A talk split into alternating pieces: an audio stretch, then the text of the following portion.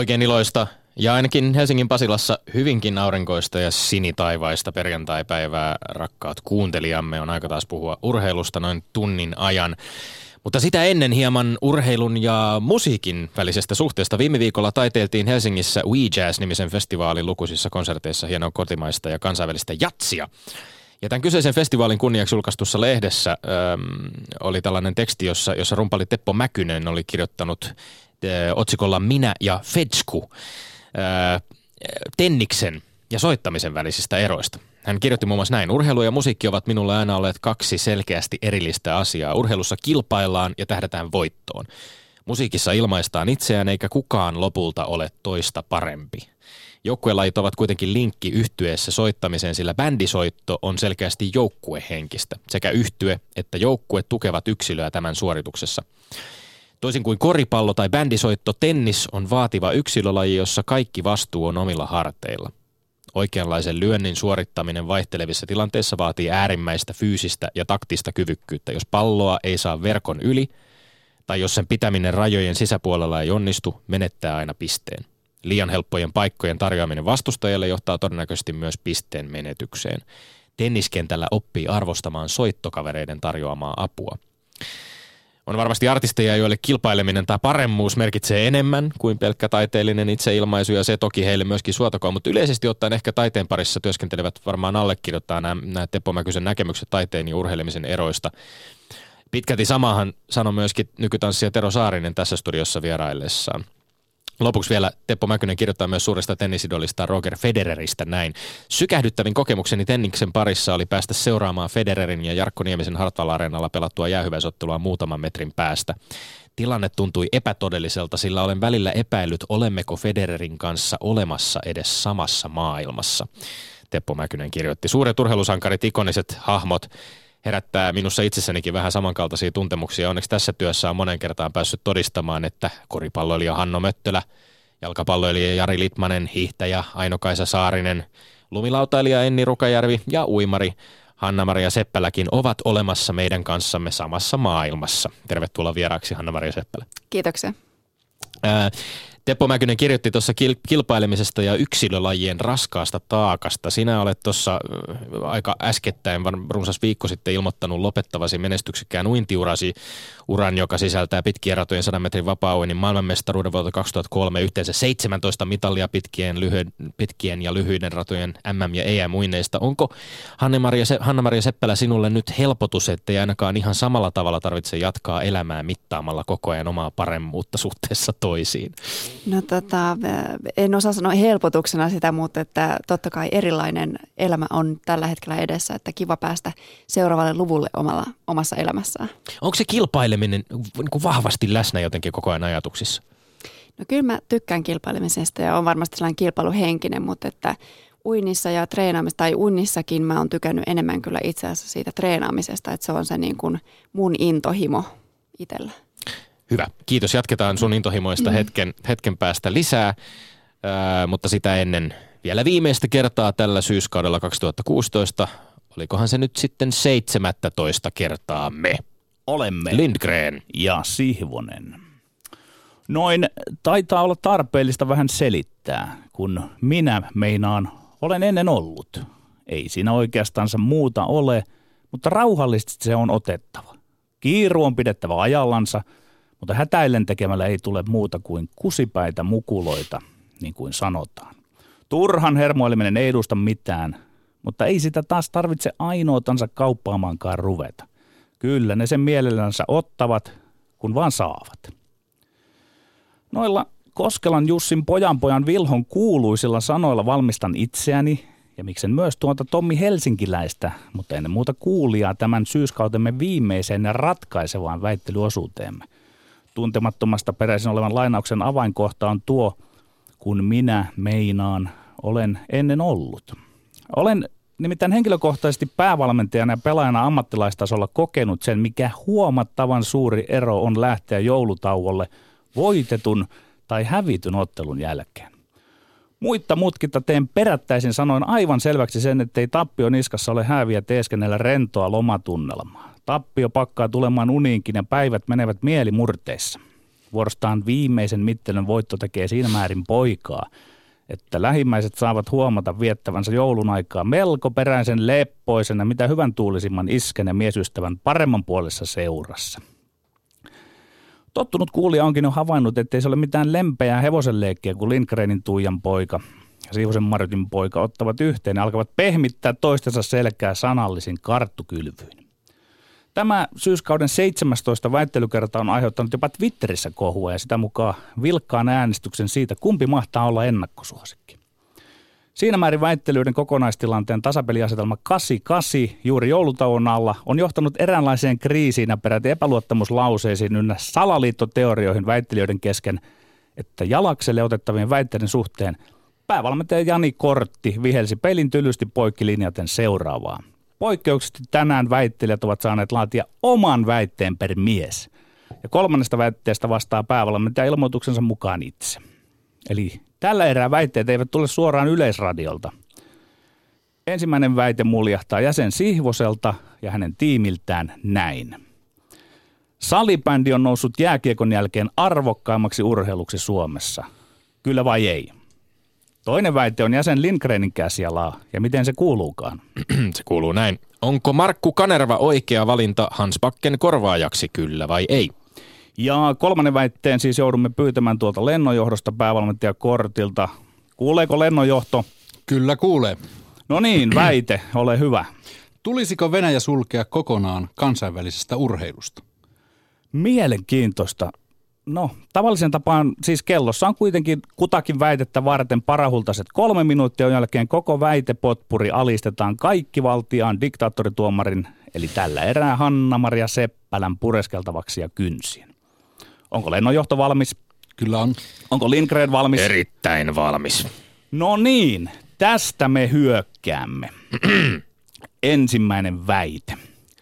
Salibändi on noussut jääkiekon jälkeen arvokkaimmaksi urheiluksi Suomessa. Kyllä vai ei? Kyllä, salibändi on viisaiden miesten hieno yksinkertainen peli. Maailman parhailla salibändin pelaajilla, noilla suomalaisilla, tämän joukkuepallopelin taitajilla on pelin ja pelaamisen suhteen samanlaista hoksnokkaa kuin jalkapalloilla keskimäärin. Pelin valmentajille ja analyytikolla on, miten sanoisin, sellaista yliopistomaailmasta kumpuavaa akateemista otetta. Pelaajat ovat hoikkia atleetteja ja huippurheilijoita nykyään. Itse peli on paitsi taitopelaamista myös yllättävän fyysistä teutarointia. Laji leimaa vahvasti pelikirjan ajattelu. Sanovat, että siellä taustalla häärää kuulemma vieläpä joku sellainen ylijohtavan epiteettiä käyttävä hahmo, joka siis lyö laudata ainakin tittelin puolesta lätkän johtavan. Ja enkä mä malta olla korostamatta salibändin läheistä sukulaisuussuhdetta kansallispelimme jääkiekkoiluun. Mä sanon tämän hyvällä. Moni pelaaja, joka ei pärjännyt lätkässä, on löytänyt säpästä uuden urheiluelämän ynnä on hyvää lajien välisyyttäkin. Parati esimerkkinä NHL-pelaaja Teuvo Teräväinen, joka on molempien lajien tai. No onpa hienoa. Ei, ei, ei. Salibändi ei ole noussut jääkiekon jälkeen arvokkaimmaksi urheiluksi Suomessa oikein millään mittarilla. Silloin totta kai samankaltaisuutta lätkää nähden molemmissa kilpaillaan maailmanmestaruuksissa käytännössä muutaman maan kesken. Ja salibändissähän mikä tahansa hopeaa heikompi sijoitus, sijoitus olisi Suomelle karmea pettymys. Mutta millä ihmeen mittarilla salibändi olisi arvokkaampi kuin vaikkapa koripallo, vaikka nyt yhtenä esimerkkinä. Paljon kilpailumpi, paljon pallolulaji, jossa Suomikin saa tasaväkisesti melkein minkä tahansa Euroopan maata vasten, mitä tahansa Euroopan maata vasten selviytynyt säännöllisesti arvokisoihin. Korissita paitsi vetää salibändiä enemmän yleisöä kansallisten liigapelien katsomoon. Salibändin nämä finaali keräsi terkkari äärelle sunnuntaina ihan mukavat semmoista puolisen miljoonaa suomalaista, mutta silti vähemmän kuin vaikkapa ampumahiidon yksittäinen maailmankapin osakilpailu päivää aiemmin. Hieno verrattain nuori pallopeli, hyvä vitonen tai kutonen, jos ihan vakavin mittareja Hei. Tomi, Tomi.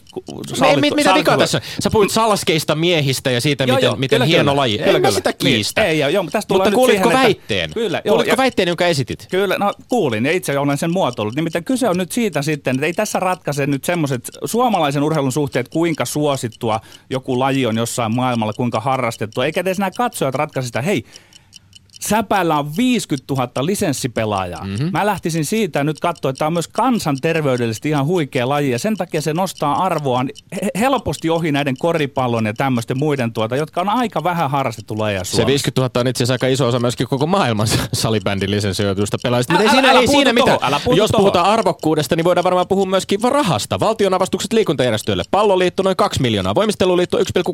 Jääkiekkoliitto 1,48. Se oli siis kolmas. Mm. Sul 335 salibändiliitto 1 miljoona, eli esimerkiksi lentopallo 960 000. Eli, eli jos nyt ajat- näyttää, että sitä ei mukaan No jos nyt arvostaa. vaikka rahalla Niin. mitataan, mikä on Niin. arvokasta, niin se on selvästi viidenneksi arvokkainta siinä mielessä. Ja sitten siellä on lätkä kolmosena Joo, no, mutta, mutta nyt tässä mun väitteessä ei, ei mitatakaan rahalla, vaan ajatellaan sisällöllisiä tekijöitä. Eli, ajatellaan Eli nyt- puhuitko niin. niin. nyt kansanterveydellisistä seikoista vai Mu- itse asiassa Se, huippuurheilusta? sekä että, koska mä, ne, ni- ne voi koplata tässä yhteen. Sitten hei, mietitään, minkälainen koululiikuntalaji on tämä salibändi Hieno. tai sähly tai muuta. Ehdottomasti niin, hieno. Kun, tää ko- Ja sitten eteenpäin. Olen itse tuonut pöytään toisen väitteen, joka kuuluu kaksi. Onko Markku Kanerva oikea valinta Hans Bakken korvaajaksi, kyllä vai ei? Ja kyllä, Markku Kanerva on oikea valinta, vaikka totuus on tietenkin se, että kumpikaan meistä, Petri, ei sitä voi tietää ennen kuin Kanervan tulokset päivävalmentajana meille sen kertoo. Mutta Markku Kanerva on tässä kriisitilanteessa mielestäni hyvä ratkaisu kahdesta syystä. Ensinnäkin hänellä on yli kuuden vuoden kokemus jo huuhkajista, suurin osa siitä apuvalmentajana kahden päävalmentajan alaisuudessa. Ja meillä on aivan liian vähän arvostettu ajatusta siitä, että kokemuksen karttuessa valmennuksen kakkonen nostetaan ykköseksi. Ja toiseksi, Kanervalla on paitsi näyttöä alle 21-vuotiaiden lotsaamisesta EM-lopputurnaukseen myös hyvät tulokset näistä kahdesta lyhyestä pestistä huuhkajien tilapäisenä päävalmentajana. Kanerva on tällä perusteella hyvä yksinkertainen valinta, ja niin on muuten hänen apuvalmentajansa Simo Valakari ja Jonatan Johanssonkin. ei, ei todellakaan ole. Tämä väite mun on helppo vetää nimiini. Mä teen paris, pari asiaa ihan selväksi. Ensinnäkin, jos piti valita pakkelkeen joku suomalainen coach, olisi ilman muuta pitänyt valita paras mahdollinen suomalainen valmentaja. Eli joku kolmikosta Simo Valakari, Mika Lehkosuo ja ehkä mieluiten Juha Malinen. Malinenhan linjasi Suomen Kuvalehden haastattelussa selkeän sanakäänteen jopa sen, mikä olisi se suomalainen pelitapa futikseksi, futiksessa. Ja toiseksi, Markku Kanerva on ajan patinoima NS-järjestelmän oma mies. Ja millaisen järjestelmän? Järjestelmä, joka on ajautunut todella pahan umpikujan. Kanerva on yksi umpikujan aiheuttajista syypäistä itse. Ei sellaista olisi pitänyt palkita peräti päävalmentajan pestillä. Ehkä mieluiten Malinen. Sanoitko ehkä mieluiten, mieluiten Älä puutu siihen, kun nyt- Ei puutu, nyt- totta kai nyt- puutu. nyt Jos, jos sä kritisoit, nyt jos kritis- sitä, että onko jos Kanerva oikea kritisoit sitä, onko Kanerva oikea tai ei, niin sä ehdotit itse tässä ehkä mieluiten Malista tilalle ja sanoit, että Suomen Kuvalehdessä on järkevästi. ehkä on hyvin linjannut. Mitä hän on Niin. linjannut? Suomen Kuvalehti otsikoi äh, Malisen arvostelevan maajoukkueen pelitapaa. Ja tässä jatkettiin sit sitaatilta mieheltä itseltään. Meiltä, meidän pitää olla inhottava joukkue. Kyllä. Eihän tämä kerro pelitavasta yhtään mitään. Kyllä se kertoo. Aggressiivisempi ja niin. inhottavampi joukkue pitää olla. Puolustaa- Tämäkö nyt on sitä peliä ja pelitaktiikkaa, puolustaa- mitä- mitä sä ajat? Kun puolustaa aggressiivisesti, niin se on inhottavaa vastustella. Mutta hei, mä otan vielä kiinni tuosta, kun sä mainitsit Simo Valakari, että hän on tuota nyt apuvalmentaja, niin sehän on myös kamala sotku. Valakari on pallokontrollimies. Minkä takia Valakari? Tämä on pettynyt Simoon nyt, että hän lähtee sinne valmennustiimiin koutsaamaan eri futista, mitä päävalmentaja haluaa. Että se Nämä, sotku nämä, jatkuu. nämä sinun yksinkertaisuudet siitä, yksinkertaistukset siitä, että kuka on pallokontrollimies ja kuka ei ole pallokontrollimies, mä jätän ihan omaan arvoonsa. Sulla ei ole, mitään käsitystä, sulla ei ole mitään perusteltua käsitystä Minulla. vielä siitä, minkälaista jalkapalloa Markku Minulla. Kanerva tulee päävalmentaja nyt pitkän ajan On, saa, on. saadessaan työrauhan saadessaan peluttamaan. Tomi, kun puhutaan pelitapa-asioista, niin mulla jos kella on näkemystä siihen. Ja sitä ajattelin nyt vielä, Sä yrität Kanerva- tämmöisen Hei, liiton kuuntele, miehen niskoille kun- laittaa Kyllä, palloliiton ongelmia kyllä, ja ei, alajan ongelmia, jotka eivät kuulu hänen niskoilleen. Niin, mutta, mutta Kanerva on osa sitä järjestelmää. Sitten Kanervalla on vielä se risti, että pelaajien on vaikea luottaa hänen, koska hän on aikoina allekirjoittanut joulukuusi pelitavan, sitten tämän pakken epäfutiksen. Jännä juttu. Niin. Pelaajat kommentoivan julkisuudessakin, että on oikein hyvä valinta. Totta Tuo tykkäävät. Jussi Leppälahti urheilunen sanoi, että futiskeskeinen huolellinen mies tuntee pelaajat. Se, sellaista pelaajaa ei olekaan, joka tässä vaiheessa arvosteli sitä valintaa. Täällä Tomi mene näihin tuota Sä haluat siis parhaimmillaan hopeaa luotsanneen. Tässä joutuu taas puremaan hammasta. Kolmas väite tulee siis tällä kertaa lennonjohdolta, eikö se näin ollut? Kyllä, ja väite kuuluu, tulisiko Venäjä sulkea kokonaan kansainvälisestä urheilusta? Kyllä vai ei? Kyllä vai ei? Öö, ei kai. Siis tulisiko Venäjä sulkea kansainvälistä urheilusta? Niinkö väite kuuluu? Mä en nyt ymmärrä. Nyt päävalmentajakortti kiskas semmoisen väitteen, josta mä en saa ollenkaan kiinni edes tällä yksinkertaisella maisterin järjellä. Niin, siis onko tässä joku kompa, jota mä kokeneena urheilumiehen en ymmärrä? Joten vastaan pontevasti, että ei tietenkään pitäisi sulkea. Miksi pitäisi? Venäjä on upea huippu-urheilumaa, jolla on loistava historia monien eri lajien parissa. Juuri nyt Venäjä on ryvettynyt doping-skandaalissa, mutta eihän se ole syy jättää kaikkia venäläisiä urheilijoita pois kansainvälisestä urheilusta. Mä en keksi yhtään mitään syytä vastata väitteeseen muuta kuin ei. Ei pitäisi sulkea Venäjä kokonaan kansainvälisestä urheilusta. Ei tietenkään. No, tämä tuli selväksi. Kyllä, minä taas väitän, että Venäjä tulisi sulkea kaikilta kansainvälisiltä kilpakentiltä. Juuri julkaistun McLarenin raportin mukaan yli tuhat urheilijaa yli 30 lajissa on ollut mukana tai hyötynyt dopingtestien manipulaatiosta. Venäläisiä urheilijoita. Siis puhutaan niin täydellisen laajamittaisesta dopingohjelmasta, valtiollisesta dopingohjelmasta, että siitä on mielestäni perusteltu perusteltua rangaista kaikkia Venäjän maajoukkueita, toki ehkä jonkinlaisella skaalalla, niin että erityisen korruptoituneissa lajeissa nämä rangaistukset on jykevämpiä, toisissa taas enemmän symbolisia.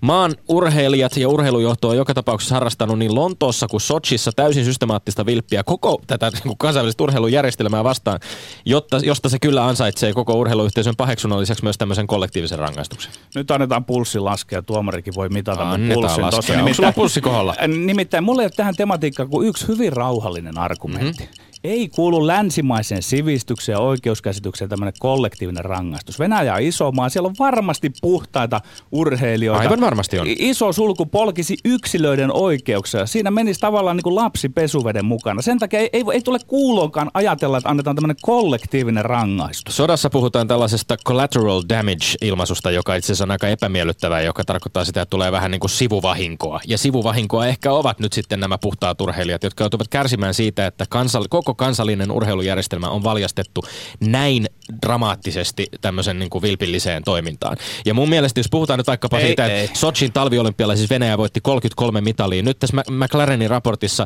sen mukaan ainakin 12 mitalisteista on menestynyt kiellettyjä aineita käyttämällä. Ei ole vielä julkistettu nimiä. Kyllä tämä on niin, kuin niin iso mittaluokan juttu, että sit jos, jos ajatellaan, että miten Venäjä saadaan muuttamaan suuntaansa, niin kyllähän nyt on pakko ottaa järeät keinot käyttöön. Ei se sillä muutu, että ne pannaan sinne sivuun hetkeksi douppaamaan mahdollisesti lisää muuta. Mietitään vaikka Isa, Baaj- Isa Baivan esimerkkiä. Tässä on puhdas urheilija. Hän jos olisi nyt tällä hetkellä sanotaan niin kuin ihan uransa huippuiskussa, hän joutuisi jäämään pois sieltä sen takia, että muut ovat mahdollisesti sössineet, järjestelmä sössineet. Ei näin voi urheilussa Tommi toimia. Mä en, en ihmettele yhtään, että sä otit tuon sotavertauksen, mutta se karkas kyllä todella kauas.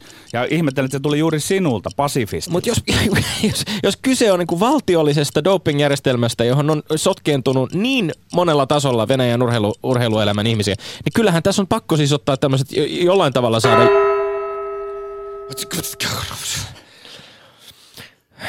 No niin, urheilun ja joskus väittelynkin totuus on karmea.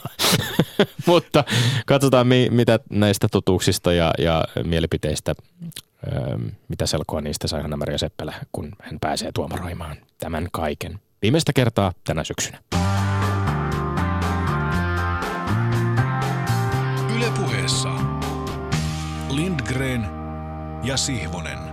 Ää, ole hyvä, Hanna-Maria Seppälä, kun tässä hengitys tasaantuu vähän. Ota täydet tuomarin vallat ja tuomitse kohta kohdalta näkemyksesi mukaan. Kiitoksia. Tässä näkee, että tämä on oikeasti totista touhua täällä, että kädet, käsimerkit lenteli ja, ja suu, suu kävi kovaa tahtia. Ja tota, oli aika kiivasta tämä teidän taisto, mutta että hyvin, hyvin täytyy sanoa, että suoriudutte kyllä. Mutta tota, Kiitos. Kiivaudestakin on joskus pisteitä jaeltu, mutta Eli tästä ensimmäisestä kysymyksestä, mikä oli tämä sählyyn, sählyyn liittyvä kysymys. Ja tota, te voisitte toistaa sen, mikä se oli se itse, itse aihe. Niin tämä oli muotoiltu Petteri Sihvosen toimesta siis ö, seuraavan tapaan, eli salibändi on noussut jääkiekon jälkeen arvokkaimmaksi urheiluksi Suomessa, kyllä vai ei? Juuri näin. Eli tota, tässä oli ää, Tommilla mun mielestä, äh, mä väittäisin, että mä oon itse niinku sun kannalla tässä, tässä asiassa. Monin, moninkin perustein ja tota, tietenkin myös hyvin subjektiivinen näkemys, koska itse tuun uinnista, niin myös sen takia. Mutta että toisaalta Petterille, sulla oli tosi hyvät perusteet tästä. Mä olin niinku oikein ylpeä siitä. Wow. Ja täytyy, täytyy kyllä sanoa, että sä sait niinku pisteitä mulla, mulla siitä, että sä puhuit näistä atleettisista urheilijoista ja, ja hyvä pointti tästä koululiikunnasta, minkä sä toit siihen mukaan, että kyllä niin kuin, äm, siinä mielessä pisteet menee kyllä niin kuin sulle tässä kysymyksessä. Yes. Ok. Yes. Siivonen kääntä. Ja siis se jäi nyt tuossa äh, taistelun tiimelyksessä varmaan sanomatta kummaltakin meistä, että äh, aivan mahtava juttu. Salibändin maailman mestaruus Suomeen. Ja millä pelillä? Se oli mielettömän hienoa seurata niin uskomattoman upeasti taktisesti kontrolloitua peliä, jossa Ru- Ruotsi käytännössä riisuttiin aseista. Ja nimenomaan kun Ruotsia on näissä pallopeleissä pidetty tämmöisenä taktiikan suorastaan niin kuin emä- ja isämaana, niin oli, oli hieno nähdä se, että suomalaiset veivätkin taktisesti ja ruotsalaiset olivat ehkä valinneet pikkusen väärän pelisysteemin tai pelisuunnitelman siihen matsiin. Toki kiinnostavaa nähdä, katsoa tässä vuosia eteenpäin, tuleeko tilanne muuttumaan niin, että siellä loppuotteluissa joskus oli siis, onko nyt kahteen kertaan ollut joku muu maa kuin Suomi tai Ruotsi, tai siis käytännössä kahteen kertaan Suomi ei ole ollut salibändin finaaleissa, muuten se on ollut aikalaista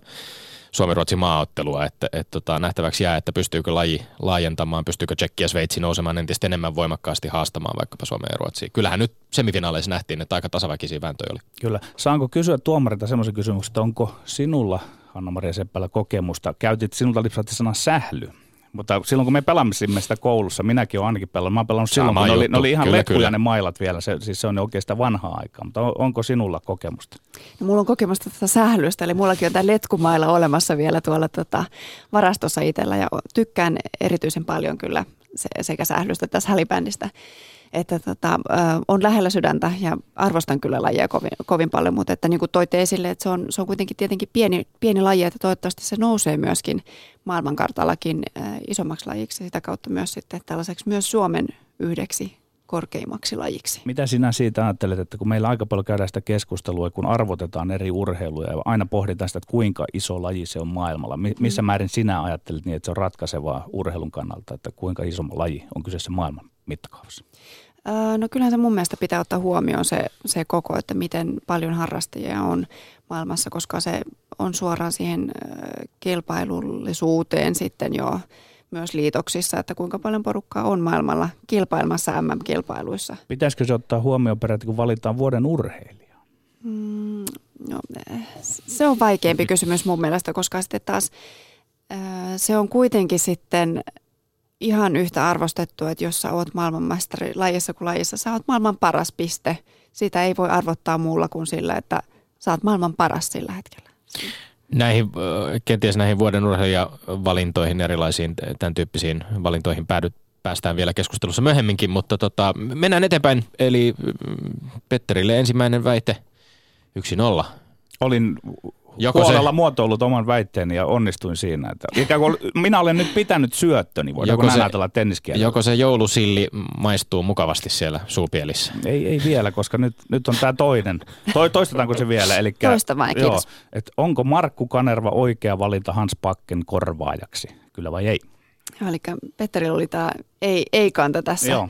vahva ei-kanta ja sieltä tulikin va- vahvoja argumentteja sulta ja sitten taas Tommilla oli tämä tää tota, kyllä-kanta tässä ja mä tykkäsin erityisesti oikeastaan äh, Tommilla sulla siitä, että sä annat hänelle mahdollisuuden. Mm. Että se on niin kuin mun mielestä tärkeää, että, että ennen kuin äh, tuomitsee ketään, niin pitää antaa mahdollisuus ja sen jälkeen voi sitten alkaa paremmin argumentoimaan, että mitä, mitä tota, millä kannalla sitä on ja minkälaista jälkeä on tullut, joten tällä hetkellä tästä kysymyksestä pisteet menee Tommille. No niin, Onneksi tilanne olkoon. tasoittuu ja nyt tämä on tietysti vaan lisää jännitystä sitten entisestään. Tästä vielä tästä mahdollisuudesta, tästähän puhuttiin kyllä e, itse asiassa jo ennen Hans Pakken valintaakin oli, oli Suomessa jalkapallotoimittajia, jotka olivat sitä mieltä, että, että jo siinä vaiheessa, kun ää, Paatelainen, Miksu Paatelainen sai ää, maajoukkueen peräisimmästä lähteä, niin Markku Kanervalle olisi tullut se mahdollisuus antaa. Nyt äh, nähtäväksi jää, että mitä hän tällä tällä mahdollisuudellaan tällä kertaa tekee. Joka tapauksessa kolmivuotinen ö, pesti, eli siis nämä meneillään olevat MM-karsinnat loppuun ja sitten seuraavat EM-karsinnat sen jälkeen, jotka nyt sitten taitavat olla se seuraava päätavoite. Päätavoite siirtyy aina meillä yhdet karsinnat eteenpäin suomalaisessa maajoukkojen jalkapallossa. Nyt kun piste on tuomittu jo Tommille, niin mä voin vielä vähän tästä heittää, että ei Mm. enää vaikuta siihen. Niin kyllä mä kuitenkin näen niin, että, että myös vähän melkeinpä etukäteen voi arvioida, että aina voi heittää, että, että tota, onko se niin, että annetaan mahdollisuus näyttää. Et mä muistan itse, että tässäkin studiossa jo hyvin varhain väännettiin tästä pakkesta ja muistelisin, että joku oli jotain mieltä ja toinen toista mieltä. Että kyllä, kyllä, kyllä, kyllä etukäteenkin ammattilaiset näkevät jotain. E, On näkyjä ja on luottamusta ja jotain luottamuksen ja näkyjen väliltä. Öö, Valakari on totta kai niin kuin Simo Valakari, jonka tulokset, jos nyt katsotaan vaikkapa niin kuin Veikkausliigaa ja mitä suomalaiset valmentajat, jotka Veikkausliigassa valmentavat, niin kyllähän viime vuosien ajalta Valakarilla on aivan selvästi parhaat tulokset siinä mielessä, että, että kyllä hän on ehkä kuitenkin sitten se meidän niin kuin kansallisen liigamme valmentajista se henkilö, joka, joka ansaitsikin nousta tähän, tähän valmennustiimiin ja voi hyvin olla, että, että hän on sitä nuorta sukupolvea edustava valmentaja sitten, joka seuraavana suomalaisena päävalmentajana huhkajien ruoriin päätyy. Tiedä häntä. Miten Anna-Maria Seppälä uinnin piirissä tämmöiset niin sanotut päävalmentajavalinnat, mm. ne ei tarvi, tai, taida ihan samassa mitassa puhututtaa kansaa, että onko siinä kuitenkin oleellisempaa se oma valmentaja, urheilijavalmentajan suhde, että vai, vai ovatko nämä puhuttaneet esimerkiksi teitä urheilijoita, ketä on kulloinkin valittu sinne päävalmentajan pestiin? Mm, toki se aina puhuttaa lähinnä varmaankin sitten uinin, uinin parissa, uinin piirissä, mutta tota, oot oikeassa siinä, että se on enemmän ä, uintiurheilussa kyllä se urheilija, valmentaja, parivaljakko, joka sitten ratkaisee ja se on se pää, pääjuttu, minkä, mikä, mikä edellä mennään. Tämä varmaan koskee aika pitkälti muitakin yksilöla, yksilöurheilulajeja, hiihdosta tai, tai muista, muista lajeista puhumattakaan, mutta äh, nyt, nyt pikkasen jännittää. Pakko, ei, ei, eikä niin vähän. Kiistää voi. Nyt puhuttiin nimittäin aika järeistä konsteista ja, ja tota, itänaapurista. Eli kolmas väite, joka tuli siis meidän tuottajaltamme Jani Kortilta oli, tulisiko Venäjä sulkea kokonaan kansainvälisestä urheilusta kyllä vai ei. Ja sen puolesta nyt sitten väännettiin.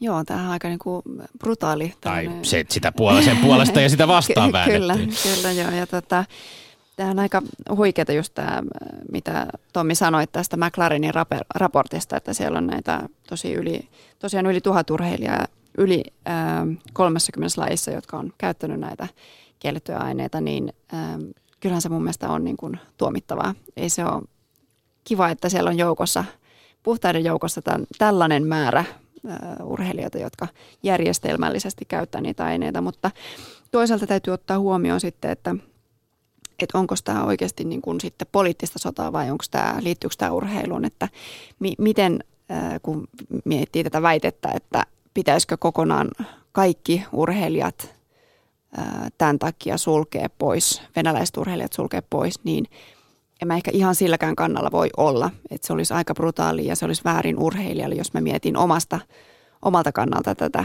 niin en, en mä ihan, ihan he, hevillä sitä niela alas.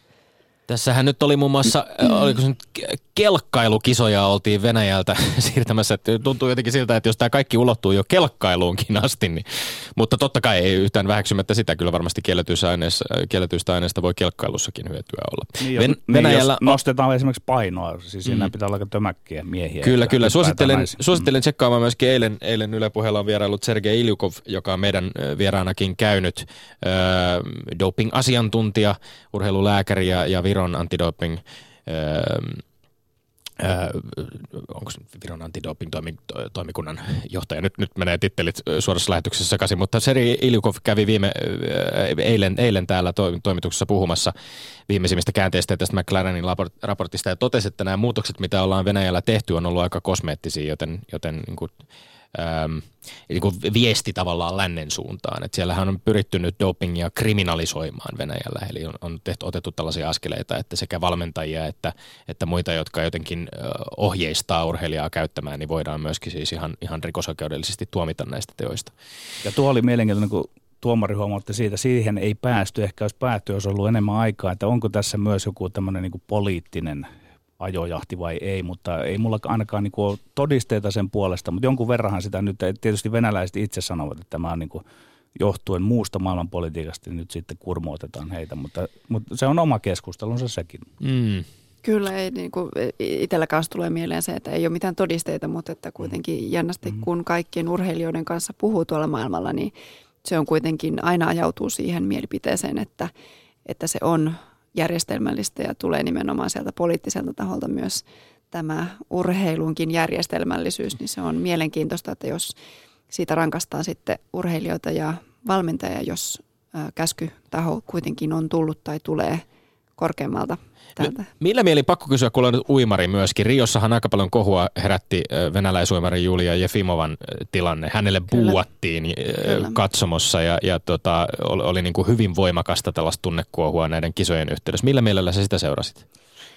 No ei sekään ollut mielestäni reilu, että hänelle buuattiin. Se on todella tylsää, että urheilun sisällä, lajin sisällä tehdään niin, mutta ei ollut sekään mun mielestä oikeudenmukaista, että hän sai osallistua kisoihin. Mm. Se oli yhtäkkiä ilmesty nimet listoille kaksi vai kolme päivää ennen, äh, ennen kisaa, kun sitten taas sanottiin sieltä, että sinne listoja ei voi enää muuttaa. Kyllä, eli testit oli kesken ja hänelle sitten annettiinkin kyllä, kilpailuoikeus. Kyllä. En ole koskaan kysynyt keneltäkään urheilijalta tätä kysymystä, mutta, mutta onko sinulla kokemusta, Hanna-Mari Seppälä, siitä, että vierelläsi olisi uimari, joka on joskus jäänyt kiinni? Ja miten suhtaudut häneen? Onko se sitten, kun hän on suorittanut sen pannansa vähän niin kuin siviilipuolellakin, kun olet tuomiosi lusinut, niin sitten tavallaan pääsee siihen hän saa, tällä nimellä saa tavallaan anteeksi. Pystyykö sen antaa anteeksi? Öö, on ollut tilanteita öö, ja tota, itse mä oon ajatellut näin, että se on siellä taustalla, totta kai pysyy, mutta että en, en kanna kaunaa siitä, koska ei ole sitten tullut vasta, että tämä sama henkilö olisi, tai nämä samat henkilöt olisi toiseen kertaan käyttänyt, että haluan uskoa kuitenkin puhtaaseen urheiluun ja siihen, että kaikki on puhtain keinoin mukana. Ja sitten sehän siinä on ehkä mahdollisesti ärsyttävää, että vaikka sitä dopingia olisi käyttänyt harjoittelunsa tueksi joskus aikoinaan ja enää ei käyttäisi, niin siitä jää mahdollisesti semmoisia rakenteellisia hyötyjä näille käyttäjille. Että se, se varmaan tekee siitä semmoisen arveluttavan tilanteen.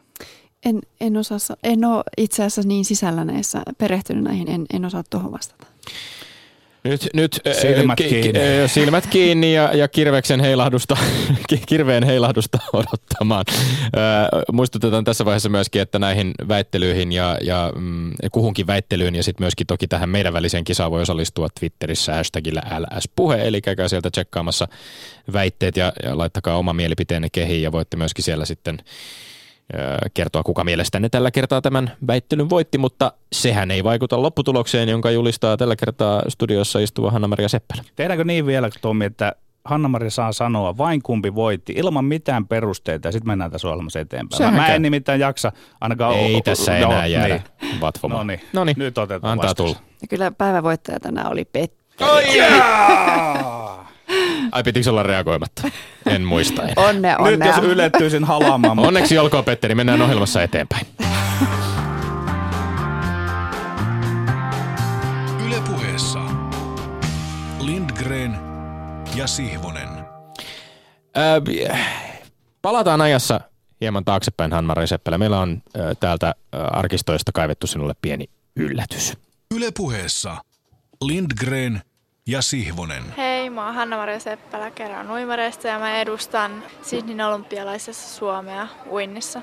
Milloin sä eka kertaa haaveilit olympialaisiin pääsystä? Eka kertaa mä varmaan noin vuosi sitten haaveilin, että voisin päästä olympialaisiin uimaan. No uskotko silloin, että sä pääsisit jo nyt niin näihin Sydney olympialaisiin 15-vuotiaana? Um, no siitä en ollut varma, että vasta um, vasta tämän vuoden alkupuolella olin aika, tai ajattelin sitä, että saatan päästä niin uimaan, kun rikoin sen aikarajan, mutta vuosi sitten en ollut vielä todellakaan varma, että pääsisin tänne. Että ihan kiva yllätys, että pääsin sitten uimaan. Mitä sä ajattelit, kun sä kuulit, että pääsit olympialaisiin?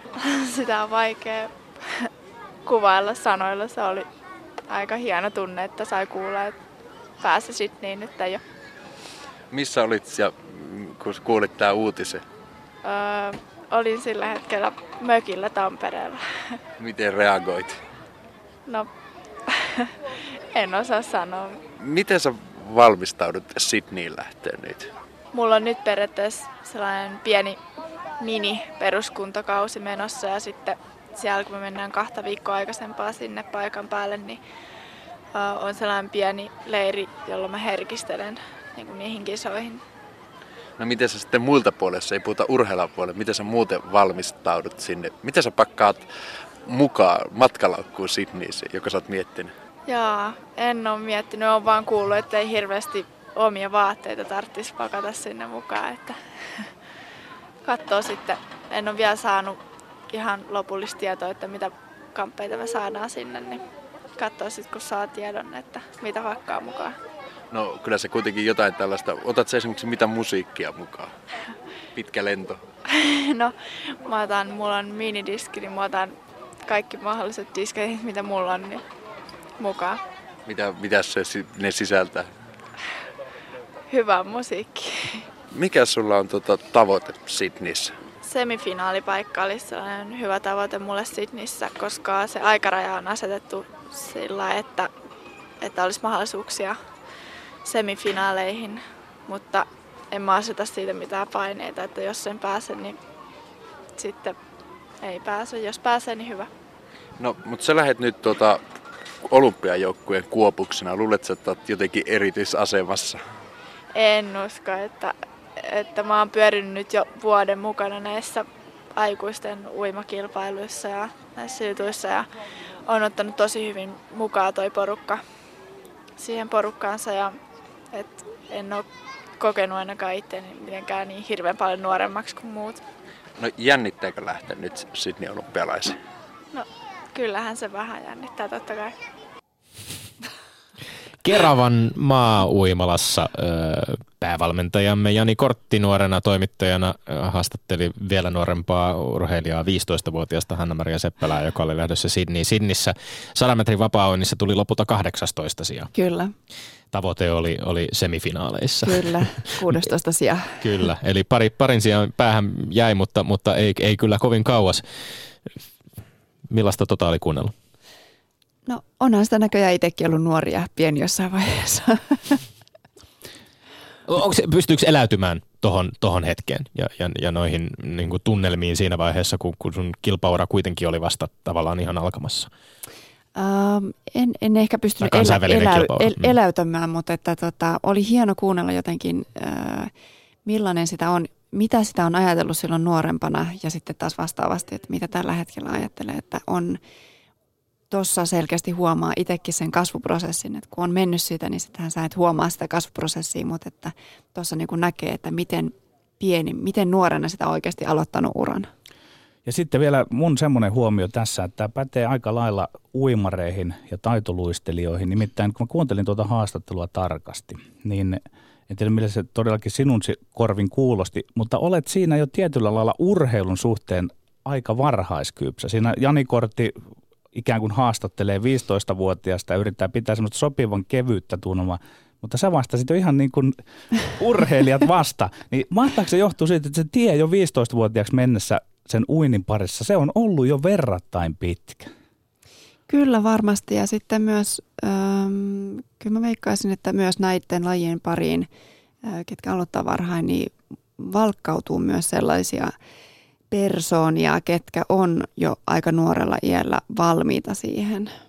Kyllä mä uskon, että se vaikuttaa myös. Niin, mä oon tähän liittyen tosi paljon miettinyt sitä, että millä ihmeellä semmoinen pikkutyttö tai pikkupoika jaksaa alkaa sen rääkin, kun siinä mennään ennen koulua. Jo, missä ja aletaan mennä seitsemänvuotiaana jo pitää mennä aamu kuudelta sinne. Ja, et millä lailla, mikä sen muokkaa sen mielen sellaiseksi, että tulee sellainen kärsivällisyys, pitkäjänteisyys?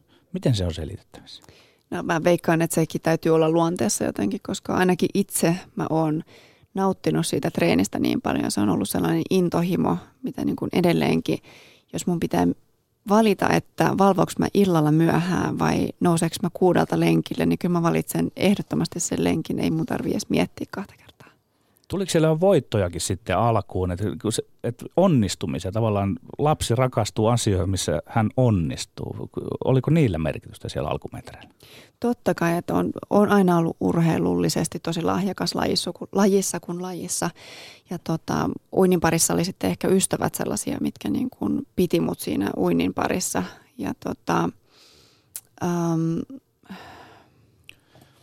vielä, se, vielä semmoinen lisäkysymys tähän, että tiedetään, että vaikkapa viulisteja, jossain vaiheessa että on, tulee hetki, että se isän tai äitin pitää pikkusen pakottaa. Tämä on mm. aika tyypillistä. Miten sinun kohdalla? Oliko, oliko koskaan niin, että valmentaja äiti se joutui ottaa pikkusen niskasta kiinni, että nyt mennään hei sitten sinne treeniin? Ei kyllä se on ennemmin ollut toistepäin, että sitten kun on kipeä, kipeä että nyt, nyt ei mennä, että nyt pysytään kotona. Että ei, ei ole kyllä tarvinnut siihen, että se on ollut kyllä itsestä lähtöstä aina. Pieni lisähuomio vielä haastattelusta, joka tosiaan vuodelta 2000 eh, ennen, ennen Sydneyn olympialaisiin lähtöä oli siis Radio Mafialle tehty ja siellä välähti minidiskitkin.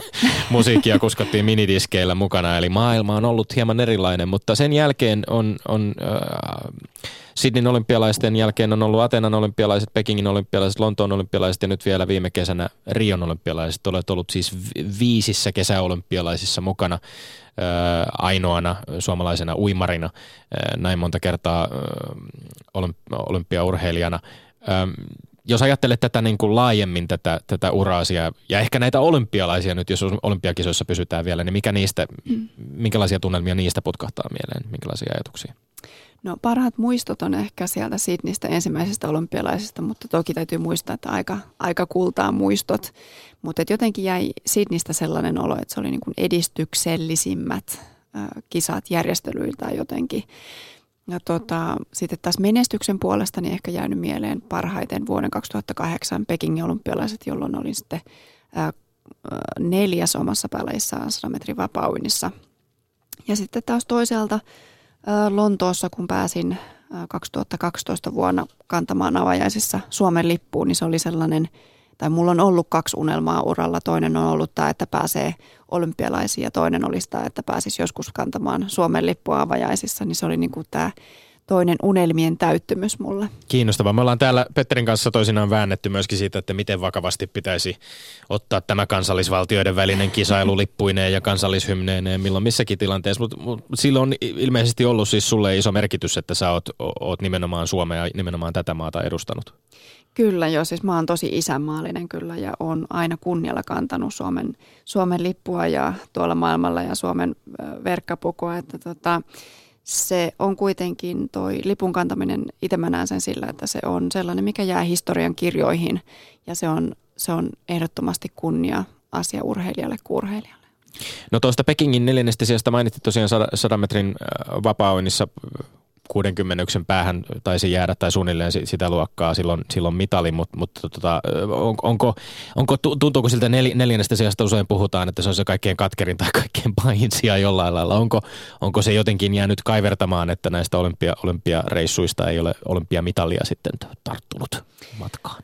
Um, toki mitali olisi aina kiva, sanotaan näin, mutta et ei se ole jäänyt kaivertamaan, että enemmän mä oon nimenomaan nauttinut tästä matkasta ja siitä treenaamisesta, että nämä mitallit ja menestys on niin sanotusti tullut niin kuin bonuksena siinä, siinä tota matkan varrella, että toki ei, ei saa unohtaa myöskään sitä, että toki on aina treenattu jotakin ää, tavoitetta varten, että on menty jotain kohti. Mä en tarkoita sitä, että se on sieltä pois, mutta että kuitenkin se nautinto on tullut siitä reissusta, että on saanut tutustua uusiin ihmisiin ympäri maailmaa ja on, on ollut tällainen uintiperhe siinä Suomessa mukana, että se on niin kuin ollut oikeasti se elämäntapa mulle ja se, mistä mä oon nauttinut ja saanut toteuttaa itteeni. Sinun henkilökohtaista menestystä on kuitenkin rankattu hyvin korkealle, sitä on arvostettu ja se on palkittu monin tavoin. Maailmanmestaruus vuonna 2003 sut valittiin vuoden urheilijaksi Suomessa ja, ja urheilulehti taas listas 2008 historian kaikkien aikojen kovimpia suomalaisia naisurheilijoita rankkassut viidenneksi. Mm.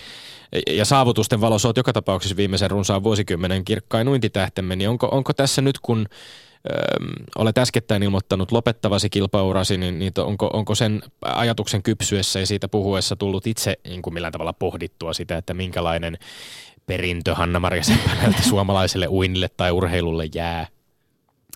No Jääkö ehkä, se muiden pohdittavaksi? Ehkä, tota, ehkä se on muiden, muiden pohdittavana ää, enemmänkin, mutta se on tuotu toki esiin median haastatteluissa ja median keskuudessa, niin sitä kautta ehkä miettinyt sitten myös sitä, että että tota, mm, omasta mielestä se on tärkeää mun mielestä, että siellä on tällaisia idole, idoleita omassa lajissa, ketkä tuo sitä lajia esille ja ketkä sitten myös innostaa näitä nuoria urheilijoita. Että se on tosi hieno olla tässä matkan varrella kuullut ähm, nimenomaan oikeastaan urheilijoiden van, vanhemmilta ja valmentajilta, että onpa hienoa, että se jaksat aina kilpailussa antaa aikaa nuorille tai vammaisurheilijoille. Että se on t- tosi tärkeä asia niille, että se on – hienoa, että pystyy vaikuttamaan näihin tuleviin huippuihin. Ja kyllähän toikin on aikamoinen perintö, jos sitä pystyy välittämään eteenpäin, kun sanoit aivan mahtavasti, että nautit siitä harjoittelusta mm. yhtä paljon kuin tuota, siitä kilpailemista, koska yleensä monesti tämmöinen idoliasetelma voi vähän sokaista niitä nuoria urheilun aloittavia, että, että haluaisi ikään kuin oikaista siihen mm. uudeksi Hanna-Maria Seppänäksi, vaan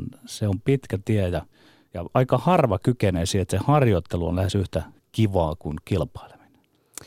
Kyllä se varmaan on, on just näin, että moni, moni tekee sitä tosi raadollisesti ja sitten ehkä jossain vaiheessa se nautinto saattaa jäädä pois siitä harjoittelusta, että se on, se on tärkeä asia mun mielestä, että se pysyy siellä loppuun saakka mukana. Sanoit, että kyse on elämäntavasta. No niin, entäs nyt sitten? Ihan tuonnottain viime viikolla ilmoitit lopettavasi. Minkälainen prosessi oli se? Kuinka paljon joudut tekemään sen eteen henkistä työtä, että sait päätetyksi, että tämä oli tässä? Sanotaan, että viime kesä oli tosi raskas aika, että loppukesästä oli olympialaiset, mutta että alkukesä sitten kesä, heinäkuu oli sellaista aikaa, että mä pohdin tosi paljon, mitä, mitä mun pitäisi oikeastaan jatkossa tehdä. Ja se oli yötä päivää oikeastaan oli ajatuksissa, kun illalla kun menin nukkumaan unissa ja sitten aamulla kun heräsi, niin ensimmäisenä miettii, että ei vitsi, että mä tykkään tästä ihan tosi paljon, mutta että miten sitten muu elämä, miten kroppa kestää ja mitä, mitä oikeastaan haluaa tehdä sitten. Niin ähm, ennen olympialaisia muutama viikko ennen olympialaisia, niin mä tein sitten lopullisen päätöksen itseni kanssa ja valmentajan, valmentajan äitini kanssa, että tämä tulee olemaan viimeinen vuosi. Onko nyt ollut helppo elää päätöksen kanssa? On oikeastaan, että se oli tosi helpottava fiilis kyllä, että sai sen päätöksen tehtyä nimenomaan oikeastaan itsensä kanssa. Ja tota, tämä syksy onkin ollut mennyt oikeastaan tuloksellisestikin paremmin, että sen huomasi myös sitten tuloksissa. Mutta onko tässä tämmöinen joku takaportti? Olet yleurheilulle todennut, että haluan jatkaa treenaamista. Vaikka kansainvälinen kilpaura päättyy, niin sehän ei tarkoita, että välttämättä kansallisesti lopettaisin heti kilpailemisen. Eli onko ajatuksena, että sut tullaan ehkä kenties näkemään vielä muiden uimareiden kiusana SM-altaissa? Hyvä poiminta, hyvä poiminta kyllä.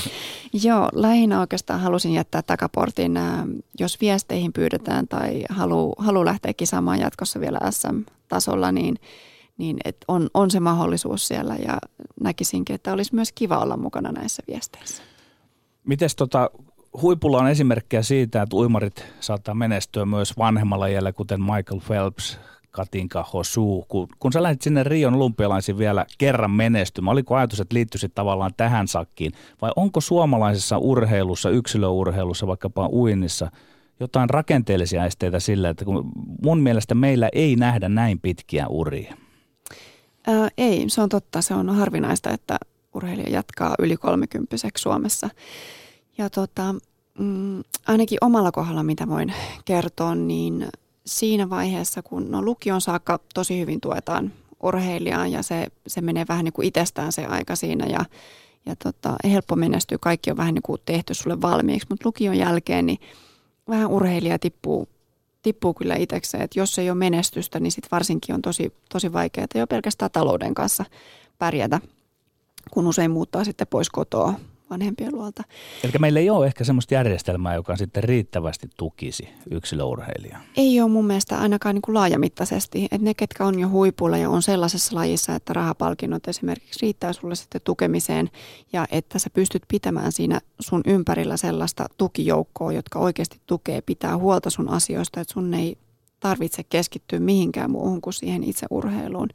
Että mä huomasin siinä vaiheessa, kun mulla – lähti hajoamaan tämä oma porukka ja halusinkin ottaa itse enemmän vastuuta, niin toki se tarkoittaa myös silloin, että se on se kaikki aika pois siitä harjoittelusta ja palautumisesta. Eli se kokonaisrasitus sitten kasvoi liian suureksi, joka sitten loppujen lopuksi tarkoitti loukkaantumista ja, ja niin edelleen. Että se on vaikea yhtälö sitten urheilijalle, yksilöurheilijalle hoitaa yksin nämä kaikki asiat itse onko jäänyt mitään sitten hampaankoloon kuitenkaan, että tekisitkö jotain toisin, sanoit, että tiimi vähän hajosi siitä ympäriltä ja tämmöisiä asioita, vai tietysti urasi on niin huikea, että ei, ei ehkä sitten kuitenkaan ole jossiteltavaa, vai?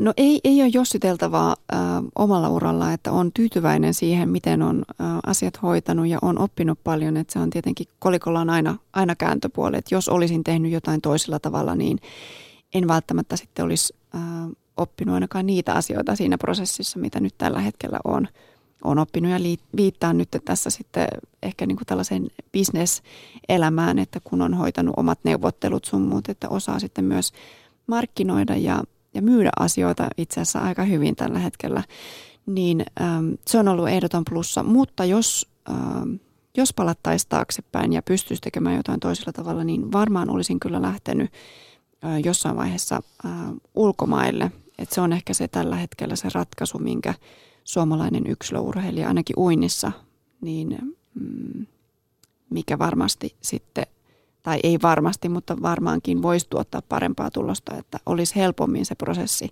paketissa. Ylepuheessa Lindgren ja Sihvonen. Meillä kävi tässä pari viikkoa sitten vieraana myöskin, eh, tai joitain viikkoja sitten vieraana uintivalmentaja Marko Valme, Malve, Malvela, joka, joka puhui ää, eh, aika paljon urheilijan tai ehkä ylipäänsä ihmisen niin kuin tietoisuudesta omasta ää, kehollisuudesta, että, että hänen, hänen mukaansa urheilussa niin kuin luovuus lähtee kehollisuudesta – ja, ja kuvasi todella mielenkiintoisella tavalla esimerkiksi Jani Sievistä, joka sanoi, että, että hänen, hänen silmiinsä Jani Sievinen on, on kuivalmaalla vähän tämmöinen, olikohan se nyt lötkövönkäle vai mikä se oli tämä sana, jota hän käytti, kun sitten taas niin kuin veteen päästessään on kuin kalavedessä, näin kliseistä ilmaisua, ilmaisua käyttäen, eli, eli jotenkin kytketty siihen veteen. puhuu myöskin siitä, että miten nämä tuntemukset uimareilla vaihtelee, että Ari-Pekka Liukkonen kokee, että vesi virtaa uidessa kynsien alla. Pystytkö Hanna-Maria Seppälä jollain tavalla kuvaamaan sitä omaa veden tuntuasi? Mi- millainen on se kokemus, kun, kun hyppäät altaaseen uimaan? Tai minne tahansa uimaan? No tota, ve, kyllä mä kuvaisin niin sanotusti, että vesi, vesi on mun ystävä. Et varsinkin silloin, kun kulkee hyvin ja sitten on tämä herkistelyvaihe menossa ja sä oikeasti ähm, oot lähellä niitä sun hui, omia huippuaikoja, niin silloin se vesi on todellakin sun ystävä. Eli ähm, jos sä vastustelet sitä, sitä veden vastusta, niin silloin sekin on sua vastaan, mutta sitten taas jos sä rentoudut siellä, sä luotat siihen veteen, niin silloin se vesikin antaa sulle tosi paljon, eli sä pääset kovaa siellä altaassa. Niin totesit tuossa ennen lähetystä jotakuinkin niin, että jos, jos pysyy rentona ja luottaa siihen, että vesi kantaa, niin eteenpäin menee oikeastaan millä tahansa tavalla räpikö, räpiköimällä. Kyllä. Tässä lohdutuksen sana kaikille meille, jotka emme välttämättä aina koe sitä omaa suhdetta vedessä olemiseen ihan yhtä luontevaksi kuin huippuimarit. Joo. Kuvapas vähän paraatilajiesi semmoista uintitekniikkaa, että mitä siinä tapahtuu käsien, jalkojen muun osalta silloin, kun oikein hyvin kulkee. Sen ilmeisesti tajuaa sitten, että nyt kulkee, ei tarvitse tietää kelloaikoja ja muuta. Ei, joo, se on jännä fiilis tosissaan, että varsinkin kisan jälkeen, 100 metrin vapaunin jälkeen, mikä mulla on siis päämatkana, niin kun sä tuut seinään sen kisan jälkeen, niin sä et muista siitä oikeastaan mitään. Et moni urheilija on sanonut sitä samaa, että oli laji kuin laji, niin sä et muista siitä suorituksesta mitään, koska se on tullut niin selkäytimestä. Ja tota, ää, se on äm, tosi hieno fiilis, kun sä hyppäät sinne altaaseen ja sä tiedät, että sulla on kaksi asiaa vaikka mihin sä keskityt. Että usein mulla on ollut esimerkiksi sellainen, että mä mietin, että on pikajuna, mikä menee eteenpäin, tällainen mielikuva. Ja sitten käännökset, käännös mahdollisimman nopeasti. Et käännöksestä sä lähet vaan tokan finsta niin kovaa kuin mahdollista. Että sulla ei oikeastaan mielessä mitään muuta kuin kaksi asiaa ja sitten sä vaan meet eteenpäin pikajunan lailla niin sanotusti. No onko tiimissä ollut sitten jotain tämmöistä mentaalivalmennusta tai muuta, että tämä tuntuu mielenkiintoiselle, että olet pikajuna. siihen täytyy valmistautua jotenkin mentaalisesti, tehdä päätökset näin. Sinä toimit, kun hyppäät sinne altaansa. Kyllä jo, onhan äh, nimenomaan äh, mieltä pystyy treenata ihan samalla tavalla keho, kuin kehoakin. Ja tota, mulla on ollut siinä oikeastaan koko uran ajan ähm, mentaalivalmentaja taustalla tekemässä töitä. Että se on tärkeä jopa ehkä, no ei voi sanoa tärkein, koska se fyysisyys täytyy toki olla siellä myös. Mutta että yksi tärkeimmistä osa-alueista mun mielestä myös mielen äh, treenauttaminen. No valmentajista puheen ollen meillä on hetki aikaa keskustella vielä, keskustella vielä valmennuksesta ja, ja, ja ö, ehkä tästä tytär-äiti-suhteesta oman valmentajasi Mirjami Seppälän kanssa. Tätä on pohdittu paljon, että miksi meillä niin useat huiput ovat, tai varmasti muuallakin kuin meillä, ovat nousseet huipulle isänsä tai äitinsä valmentamana. Varmaan jonkinlaista etua väistämättä on siitä, että kaikenlainen tämmöinen harjoitteluunkin liittyvä pohdinta tai oivallukset, ne voi tapahtua millä tahansa hetkenä hyvänsä niin kuin saman katon alla, varsinkin siis nuoruudessa, lapsuudessa nuoruudessa kun, kun olet vielä kotona asunut? Kyllä mä koin, että siitä on ollut tosi paljon hyötyä, että se, um, se että jo toinen tietenkin ajattelee lähtökohtaisesti usein äh, silloin, kun kyseessä äiti tai isä, niin aika samalla lailla kuin sinä, niin helppo päästä samalle aallonpituudelle ja siinä jo luottamuksen kanssa ei tarvitse miettiä, että sulla on täys sataprosenttinen luottamus toiseen, niin se on helppo pallotella näitä asioita edestakas ja, ja tuoda epäkohtia esille ja sitten myös näitä positiivisia puolia ihan rehellisesti. Miten ihanne maailmassa nyt äitillesi lähtee sinulta selvästi ja meiltä myös hyvät terveiset, että hienoa työtä teki tyttärensä kanssa, mutta miten ihanne maailmassa, jos saisit päättää valtalle sinulla, olisiko nämä, olisiko ne toisenlaisia ne valmentaja-urheilijasuhteet vai olisiko ne nimenomaan tämmöisiä lähisukulaisuussuhteita? Ää, mun mielestä lähtee siitä lähtökohdasta ihan, että mikä, mikä sulle sopii itselle. Että sehän ei sovi kaikille, että oma äiti tai isä on omana valmentajana. Että mulle, mä oon ollut niin onnekas, että, että tämä on ollut, sopinut meille hyvin tämä järjestelmä. Ja tota, että oikeastaan siinäkin tulee esille tämä urheilijan yksilöllisyys, että se pitäisi ottaa huomioon. Onko sitten taas koskaan tuntunut siltä, että tämä valmentaminen on ollut taakaksi suhteelle äitisi kanssa? Oletteko te pystynyt olemaan ihan vain äiti ja tytär, eikä, eikä aina, aina valmentaja ja valmennettava? Kyllä se on usein äh, kotona sitten, toki se aina välillä sekoittuu, mutta että yleensä kotona äiti on äiti ja sitten taas hallilla äiti on va, äh, Mirjami. Miten vielä lyhyesti tästä, jos ajatellaan nyt sinulla on paljon, paljon tietysti ajatuksia oma, oman tulevaisuus, omasta tulevaisuudesta tästä eteenpäin uintiuran jälkeen. Entäpä sitten Merjami Seppälän tulevaisuus tai hänen, hänen, ehkä hänen valmennusoppiensa hyödyntäminen, millä tavalla ne mahdollisesti kulkevatko ne sinun kauttasi eteenpäin, jatkaako hän muuten työtä uintivalmennuksen parissa? Hän on toiminut Mäkelärinteessä nyt tässä jo pari vuoden ajan ähm, lukiolaisten – aamuvalmentajana jatkaa edelleen tätä työtä ja toivon, toivon, että myös Uimaliitossa osataan hyödyntää tätä, koska siellä on paljon sellaista tietoutta, mitä, mitä pystyttäisiin hyödyntämään suomalaisessa urheilussa, mutta että toki myös itse haluan tuoda sitä tietoutta ja jakaa sitä tietoa eteenpäin. Mikä olisi oma unelma tulevaisuuden työstäsi, toimenkuvastasi? No mä haluan olla huippuurheilussa mukana, mutta myös tällainen niin uusien ideoiden kehittäminen ja, ja yritysmaailmassa oleminen, niin se on sellainen, mikä mua myös kiinnostaa erittäin paljon. Lämmin kiitos vierailusta, uimari Hanna-Maria Seppälä. Kiitoksia. Mahtavaa. Ja sitten Tommi Lindgrenin maineikkaat urheiluterveistä. Vielä viimeistä kertaa ennen joulua ensinnäkin toivotan kaikille kuuntelijoille oikein rauhallista joulun aikaa. Ottakaa iisisti ja lopputerkut lähtevät Yhdysvaltoihin Lauri Markkaselle, joka on aloittanut kautensa Arizonan yliopistossa vahvasti. Piste keskiarvo 16,8 levypalloja, 7,1 ottelua kohti 3 heittojen prosentti 47,7. Ensi kesän NBA-draftissa tehdään todennäköisesti suomalaista korishistoriaa, toivottavasti Jyväskylästä ponnistaneen kovan urheilevan äh, veljesryhmän ura jatkuu samaan tahtiin pelattiin Lauri Markkasen osalta kohti USA yliopistokoriksen tosipelejä kevät-talvella. Me olemme Lindgren Sihvonen. Tämä on ollut ilo ja nautinto ja se ilo ja nautinto jatkuu taas tammikuussa. Kuulemiin. Kuulemiin.